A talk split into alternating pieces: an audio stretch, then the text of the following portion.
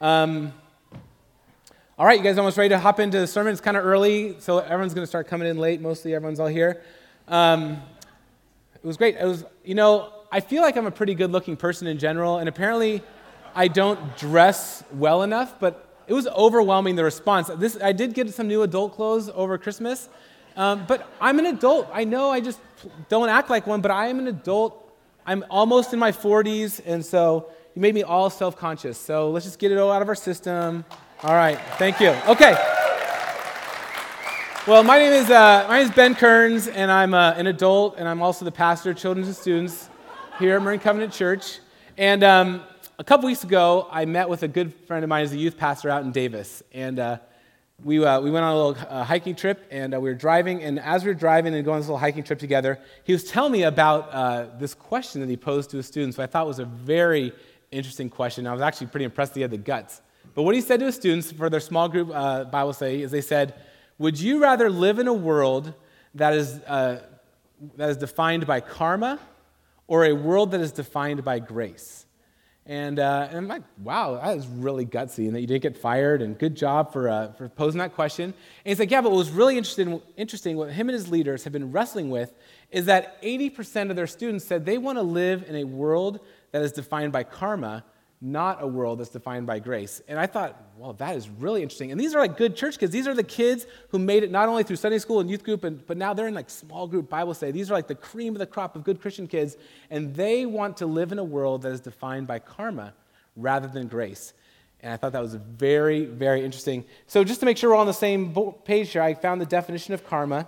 It says this: karma is the cosmic principle according to which each person is rewarded or punished based on what they do. All right, it's a cosmic principle according to which each person is rewarded or punished in one incarnation based on what they do. And grace is God's unmerited favor, and that is, grace is God doing good for us even when we don't deserve it. And for those of us in the church, we love that. We love grace. Of course, God lavishes grace on us. It's our favorite churchy word. We know it through and through. We think, oh, those silly kids, how could they want karma? But what's interesting is study after study after study is saying, man, this is actually the theological worldview of our students, and not just our students, but the churches that they come out of. There was a study a couple years ago. They studied over 3,000 students, and they said, hey, describe God to us. If you had to describe God, how would you do it? And as they described God, they came up with these 3 points.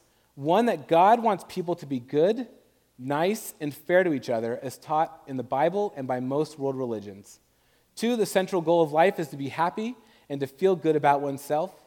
And 3, God does not need to be particularly involved in one's life, except when God is needed to resolve a problem. Those were the big conclusions, and then they came up with a very fancy word to describe this God. And this God, they say, is moral, therapeutic deism. So the God that our students worship, the God, when they've been asked to define it, what they come up with is this God who wants them to live a good life, to be nice, to be fair, and is going to help them fulfill all of their dreams and hopes and expectations. And it's really easy as us adults, as us church people, to go, oh, those silly students. Don't they know about grace and about sin and about Jesus? And but as I thought about it, I realized I think I actually believe in a moral, therapeutic, deistic God as well. And I started thinking about different examples in my life where I feel like I'm a pretty good person. I make really good choices, and because I'm a good person, because I make good choices, therefore God should come through for me, and I'm kind of entitled to certain things because I'm pulling my weight. And when I was in college, for 2 whole quarters, I had a real job, and I was washed dishes in our dining commons. And I was the bottom of the totem pole, so it's 7 o'clock in the morning, and I have to ride my bike over to the dining hall and scrub pots. And but as I'm scrubbing pots, I'm like, really smart, and I'm way better than this pot scrubbing deal. You know, I can actually do more if they would just give me the chance. And but I figured, you know, if I work hard, I'll work my way up the totem pole, and, you know, by next quarter, I should be the manager of the kitchen or something for sure. And but by next quarter, I now got the 9 o'clock pots dishing thing. And what was weird is inside, I remember this like it was yesterday. I was offended. I was like, do you even know how good of a worker I am? Do you even know what I can bring to Lacumbra of Dining Commons? And they obviously didn't. And here I am as a good Christian kid in college who loved Jesus, who had good theology, in my heart of hearts, at the end of the day, I did good things, therefore God should come through for me, and because God should come through for me, I should live this life. Now, I knew about grace, I knew about sin, but that is the worldview I bring to the table. And I think if we're honest, many of us adults bring to the table. We can't just patronize our students and go, oh, you silly students, because we are the people who have taught that. It's what's been passed down and passed down. And the deal with moral therapeutic deism is that it is an unbiblical view of God. And because it's an unbiblical view of God, therefore, the fruit of that unbiblical view of God is unbiblical characteristics, things that define who we are. So if we really think that we're good people, we make good choices, God's going to help fulfill us to be all that we desire to be, what happens is we actually become defined by pride, by stinginess, by envy, right? We find ourselves comparing ourselves to other people. Why did that person get that and not me, right? If you have little kids, they're always, why did so-and-so get this and not me, right? That is our worldview that we bring to the table. Well, this morning, our big word that we're going to look at goes straight to the face of moral therapeutic deism. It is the antithesis of moral therapeutic deism. The big word we're going to look at this morning is human depravity. It is the big word that we'll see makes a huge, huge difference. Human depravity means that we are morally corrupt. We are bankrupt people, that we actually are not good. And what's interesting, of all the doctrines of Christianity out there, human depravity is one that our non-Christian friends cannot get their head around. It makes no sense to them. In fact, and rightly so, the church has done an awful job throughout history of going, oh, we're all broken, we're all depraved people, so therefore if you're not in our family, then you're bottom feeders, you're next to nothing, and therefore we can take your money, take your land, you can be our slaves, we can kill you, whatever. Those are dramatic examples, I know, but I only have 24 minutes left. But the truth is that the Christians, for better or for worse, have done a poor job throughout history, and as a reaction, kind of for us, we go, no, we're not awful. We're not evil. We're good and we're beautiful. And so this morning we're going to kind of try to split the difference. We're going to get our head around this idea that, man, because of sin, because of who we are actually not good people at all, but we are morally bankrupt people. And there are some consequences and some awful things that go with that. But the more that we can get our head around the bad news, I think the good news of Jesus Christ just becomes that much more sweet. So can you hang with me? Can we try to crank through that big word? Davis, you're not so sure. You're okay. All right, good. All right, if you have a Bible, why don't you open up to Romans chapter 5, and we'll get after it. And we're going to be using our Bible a bunch this morning, so grab your Bible, take the one in front of you, and we're going to have our way through the New Testament. Okay, Romans chapter 5, verse 12 says this. Therefore, just as sin entered the world through one man, and death through sin, and in this way death came to all people because all have sinned. To be sure, sin was in the world before the law was given, but sin is not charged against anyone's account where there is no law. Nevertheless, death reigned from the time of Adam to the time of Moses, even over those who did not sin by breaking a command, as Adam did, who is the pattern of the one to come. All right, how's that for thickness? Good, well, let me pray for us, and then we'll spend our time unpacking that. Gracious God, I thank you that you love us and you are so patient with us as we try to figure out what it means to know you and follow you. And God, I pray that you'd be extra gracious with me and with each other as we try to get our head around who are we? What is this status? What is our nature? What is going on inside of us? And to get a firm grip on that, God, because it's only by understanding who we are that we can really get what you've done for us on the cross. So Holy Spirit, we need you to speak to us and to instruct us and to draw us closer to your son, Jesus. And all of God's kids said, amen. All right, so it begins, says, therefore, just as sin entered the world through Adam. So here's the deal. Adam and Eve, Eve eats something, Adam eats something, God banishes from the garden, the whole story. But the fruit of all that is that sin, brokenness. Remember they were naked, but then they realized they were naked, they felt shame, and they hid from God. And that basically the bottom line of that story is that we are sinful people who've been separated from God, and every single human is a descendant from Adam. Now, like I said before, when you look at me, you're like, man, Ben, those are great new clothes, you're a youth pastor, you're handsome, your wife must be so blessed, and she is. And those are all things that you think when you look at me, and most of them are true. Well, okay, maybe, I'm gracious, blessed that way. But that's how, what do I carry my identity in? And what are the things that are define me? I have all these things that I define myself on. And we think, and those are all pretty good things, so therefore I'm a good person. But the deal is, we need to understand how are we defined from God.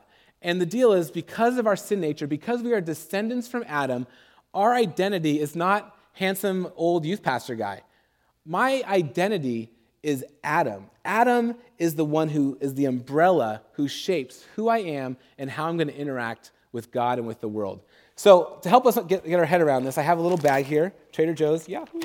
And when we are born, our identity is Adam. It's this opaque bag. You can't see through it. And when God looks at us in it, all he sees is Adam. He sees our sin, our rebellion, our warring spirit at him. So I went to my son's room this morning, found Han Solo, because I felt like if I could be anyone, I'd be a Han Solo. And we go, man, Han Solo, he's pretty awesome. He's super great, hip, cool, and drives the Millennium Falcon. That's great.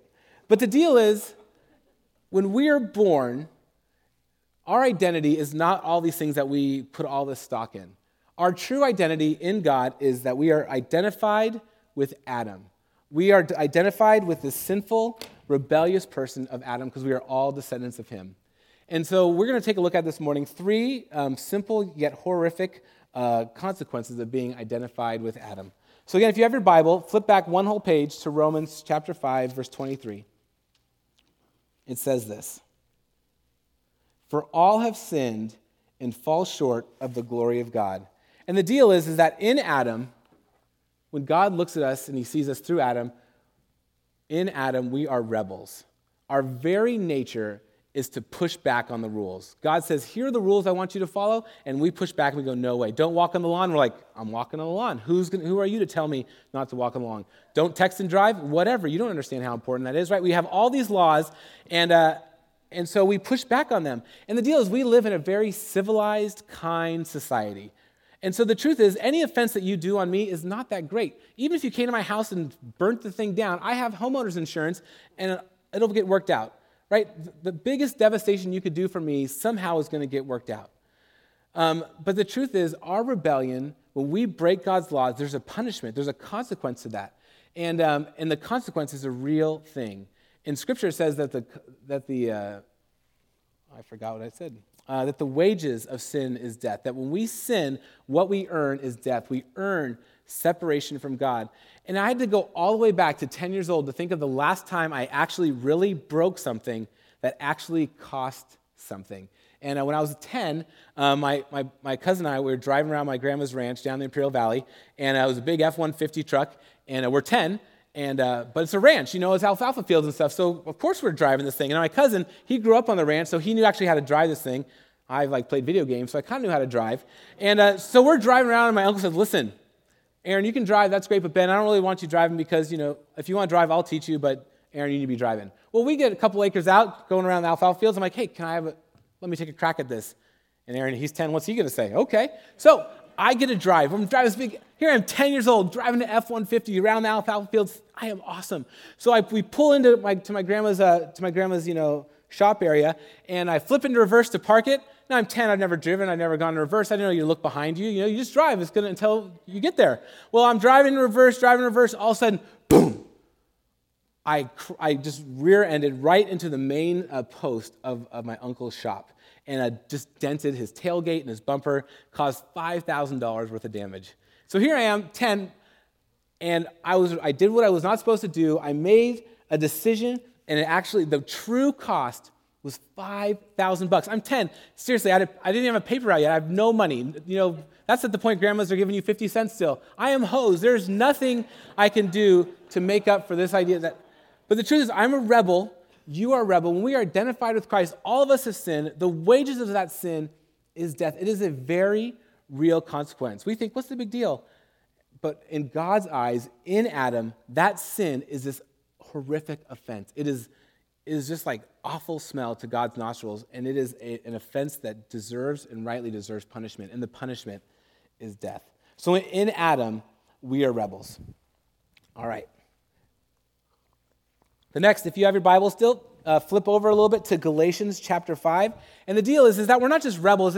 Being sinful, being identified with Adam isn't just going, oh man, God said to do this and I don't want to.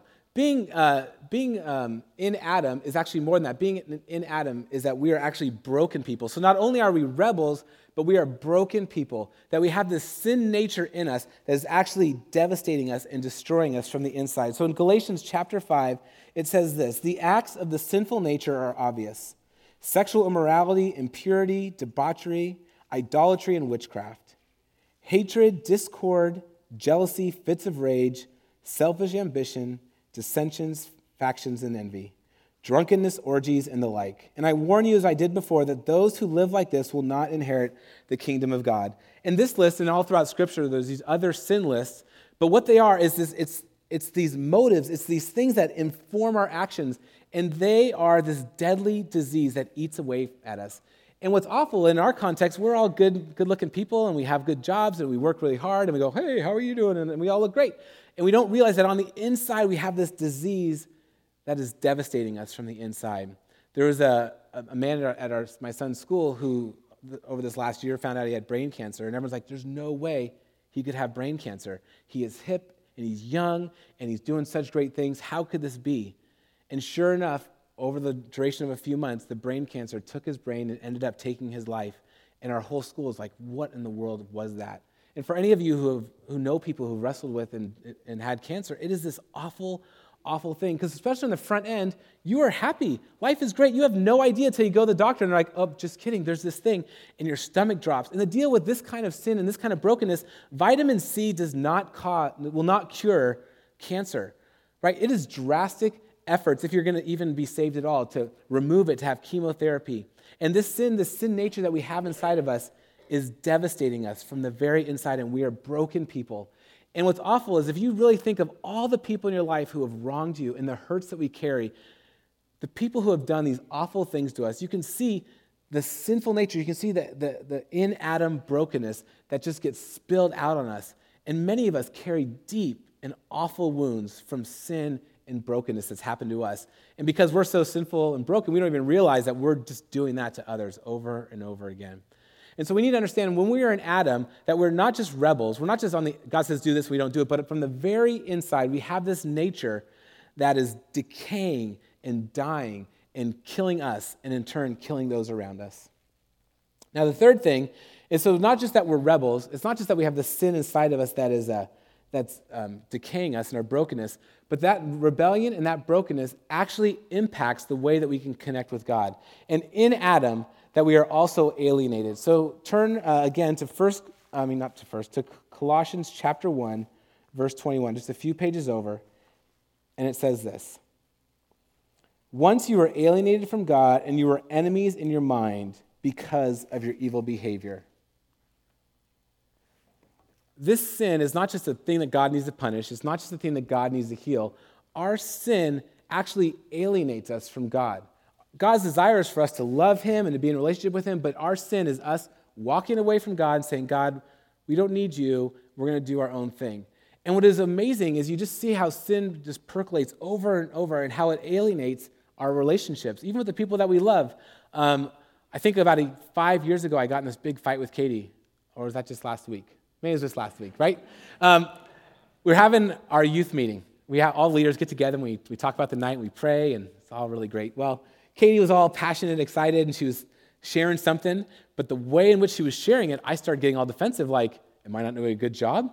Are you coming after me in front of all my leaders? Like, you're making me look like an idiot here. And all of a sudden, I got all bent up, out of shape inside, and I started getting all like hostile inside. And so instead I took a deep breath and I was like, Katie, is this really what you meant to say? Because this is how I hear that, right? Is that how it went? No, not at all, right? I'm feeling backed up against the wall, and I didn't even know what was going on until after I opened my mouth and I just went, boom, dropped this gigantic sledgehammer, and as the words are coming out of my mouth, I see your whole countenance change, and I'm like, oh bleep, I am a dead man. I'm like, what? And here we are, a great staff meeting, super fun with my adult friends, getting ready to go youth group. Hey, kids, we're all glad you're here. And Katie and I are like, it is not good, you know? And And of course, and it's not like it's the first time we've been in a fight at youth group, so we kind of knew what to do a little bit.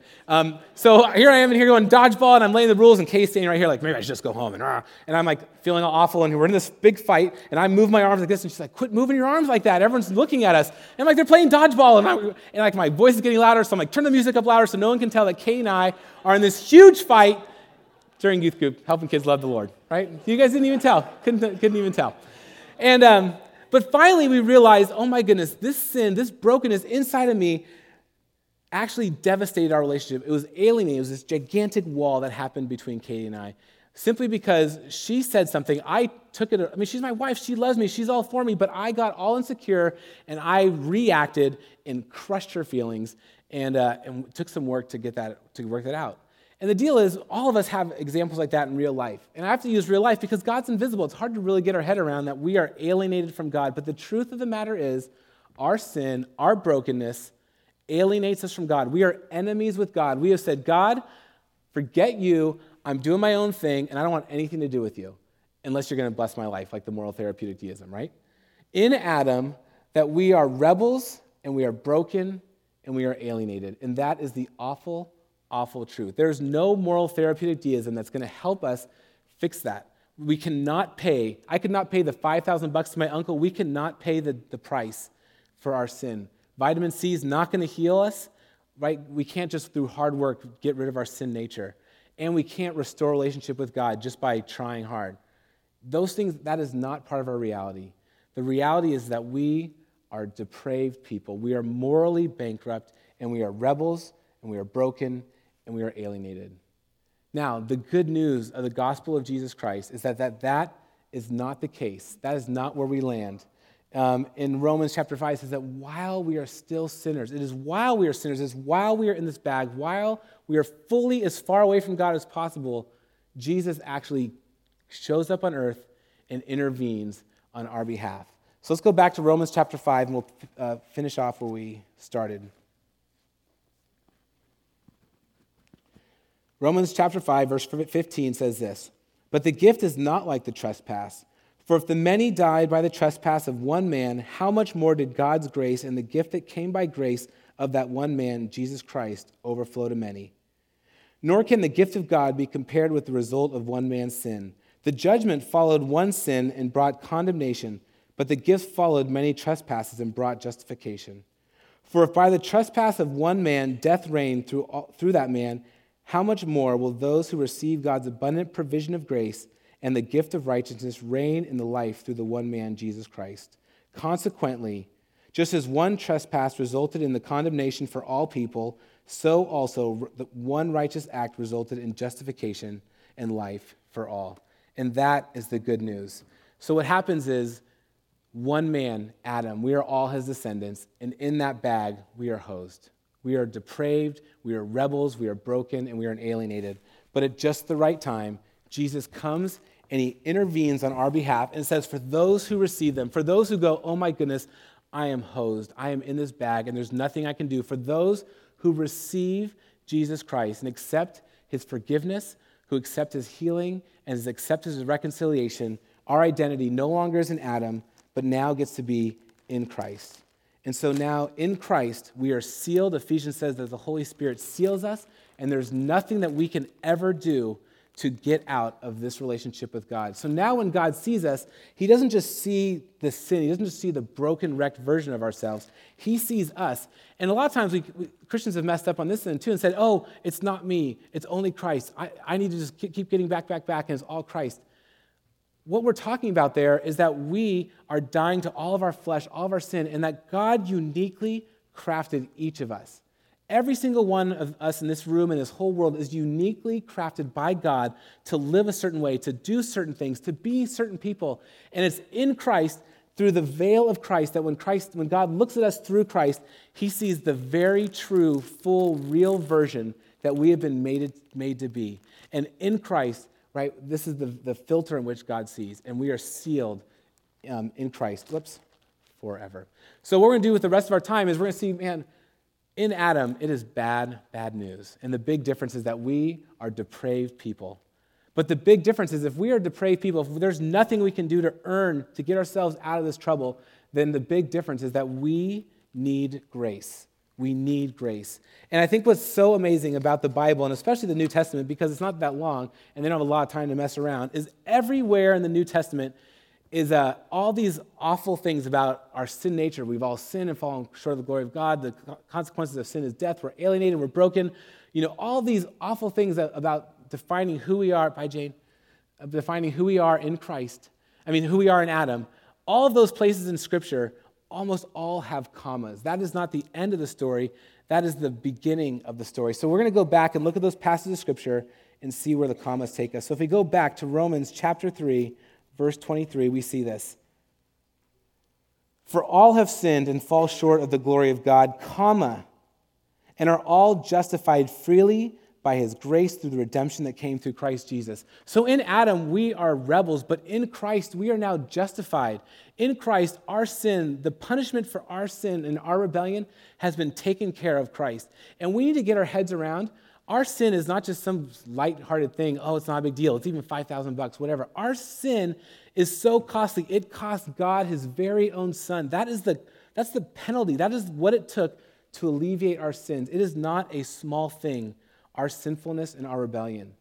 And it is such not a small thing that God intervened by offering his son Jesus. And now in Jesus, we are justified. God does not hold our sins against us anymore. Scripture says that God made him who had no sin to become sin so that we may become the righteousness of God. In Christ, we are the righteousness of God. We don't need to feel bad about our sin. We don't need to go like, oh, God's so mad at me. The penalty has been paid for, and we are justified in Christ. Turn now to the Galatians chapter 5, verse 22. In Adam, we are broken, and we see that by the acts of the sinful nature, obvious sexual immorality, impurity, debauchery. It goes on and on. And I warn you, as I did before, that those who live like this will not inherit the kingdom of God. But the fruit of the Spirit is love and joy, peace, patience, kindness, goodness, faithfulness, gentleness, and self-control. And against such things there is no law. When the Holy Spirit actually comes inside of us, he rejuvenates us, he transforms us, he heals us. And instead of being defined by our sin and our brokenness and our envy and our rage and our anger and our debauchery, God heals that, and that stuff begins to wither and begins to die, and in its place is love and joy and peace and patience, kindness, goodness, gentleness, faithfulness, and self-control. And it's the perfume of Christ that the world smells. Like those women, those softball players, like they don't have all the nice churchy words. Oh, look at those guys smell like the fragrance of Christ. They're not going to say that, but they get it. They go, they're nice. There's something different. What is that that's going on? And the truth is that we are redeemed people. And you may not realize it because you spend all your time with nice churchy people, but go and hang out with a bunch of non-Christians. Go just show up and see how, right? Or maybe it's even how you are when you're with all your buddies.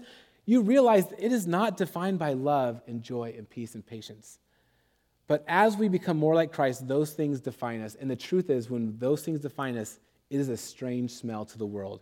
And we are healed and we get to offer healing to others. And finally, in Adam, we are alienated from God. We are his enemies. We are separated from him in relationship. In Colossians 1:21, once you were alienated from God and were enemies in your minds because of your evil behavior. But now he has reconciled you by Christ's physical body through the death to present you holy in his sight, without blemish and free from accusation. In Christ, we are no longer enemies with God. We are no longer like the prodigal son out eating pods of pig food, out there living these depraved lives. In Christ, we are reconciled back to God. It says, for those who receive him, we get to become the very daughters and sons of God. We do intrinsically know that we have value and purpose, but when we become Christians, when we give our hearts to Christ, when we receive this gift of grace, we get to fully live into being the daughters and sons of the King. 1 Peter says that we weren't a people, but now we are a people. Once we didn't receive mercy, and now we receive mercy. So therefore, we are a royal priesthood, a holy nation. We are God's very own kids, invited into his family to be a part of the family business. He doesn't just adopt us to be his kids, to be spoiled brats and be like, yes, all things are mine in Christ. He invites us to be in his family, to be a part of the family business, to do the kingdom work that God has called us to be the fragrance of Christ, to offer love and mercy and healing and reconciliation to a world that so desperately needs it. And so as I was thinking about this, because in neutral, I believe in a moral, therapeutic, deistic God. I'm a good person. Jesus is going to help me be a better person. And because of that, I realized that my offering towards God, my attitude towards God is often one of stinginess, one of envy, one of pride. And I came across this passage of Scripture, which for me messed me up. And it might mess you up too. But it's in Luke chapter 7. And basically, you might remember the story. Jesus goes to dinner with this Pharisee. And while he's having dinner, this woman comes and just starts crying and pouring perfume on his feet and wetting her, Jesus' hair. And the Pharisees are like, ooh, what's up with that? And I mean, for me, I'm Presbyterian. You know, I don't like it, people raising their hands and getting all crazy in worship. I'm Presbyterian. What in the world are you guys doing? We are calm, and we are noble, and we are, you know, we're stoic in our worship.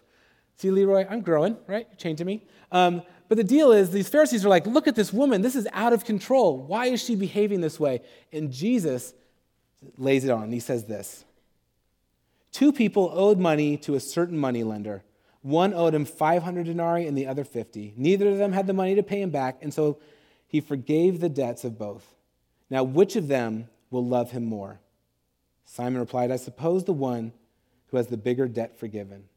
Which person will love Christ more? Which person will actually respond to Christ more fully? It's the person who gets that we are morally bankrupt, that we are rebels, and that we are broken, and that we are alienated, and that there's nothing that we can do on our own other than the grace and salvation of Jesus Christ. And the response, when we get that, is to offer our whole life. He goes on and says, then he turned towards the woman and said, do you see this woman? I came to your house, and you did not give me any water for my feet, but she wet my feet with her tears and wiped them with her hair. You did not give me a kiss, but this woman, from the time I entered, has not stopped kissing my feet. And you did not put oil on my head, but she has poured perfume on my feet. Therefore I tell you, her many sins have been forgiven, and as her great love is shown, but whoever has been forgiven little loves little. And I know for me, and I hope for you too, that we do not want to be Christians. We do not want to be people who love God a little. We don't want to be people who are stingy and go, God, help me be all that I want to be. And then when he doesn't come through, shake our fist at God. I want to be the kind of person who loves God wholeheartedly, with all of who I am, with every ounce of my being, because I bring nothing of significance to the table. In of myself, I am a rebel, I am broken, and I am alienated. But it is the good news of the gospel of Jesus Christ that while we were sinners, Christ intervened on our behalf. And he justifies us from our rebellion, he heals us of our brokenness, and he reconciles us in our alienation. And for me, and maybe for you too, we might need to just do a little business with God. We might need to take a gut check and go, how are things really going in my heart? How am I as a rebel? How am I in my brokenness? Am I really alienated and estranged from you? Scripture says that we are to confess our sins to Christ. And when we do, he is faithful and he is just, and he will forgive us and cleanse us from all unrighteousness. But we need to own that. We need to understand that. So therefore, we can respond appropriately, not by pride, not by envy, not by stinginess, but with humble hearts that are thankful and grateful, who worship the God who has saved us. So let's spend some time in silent prayer, and we'll continue in worship.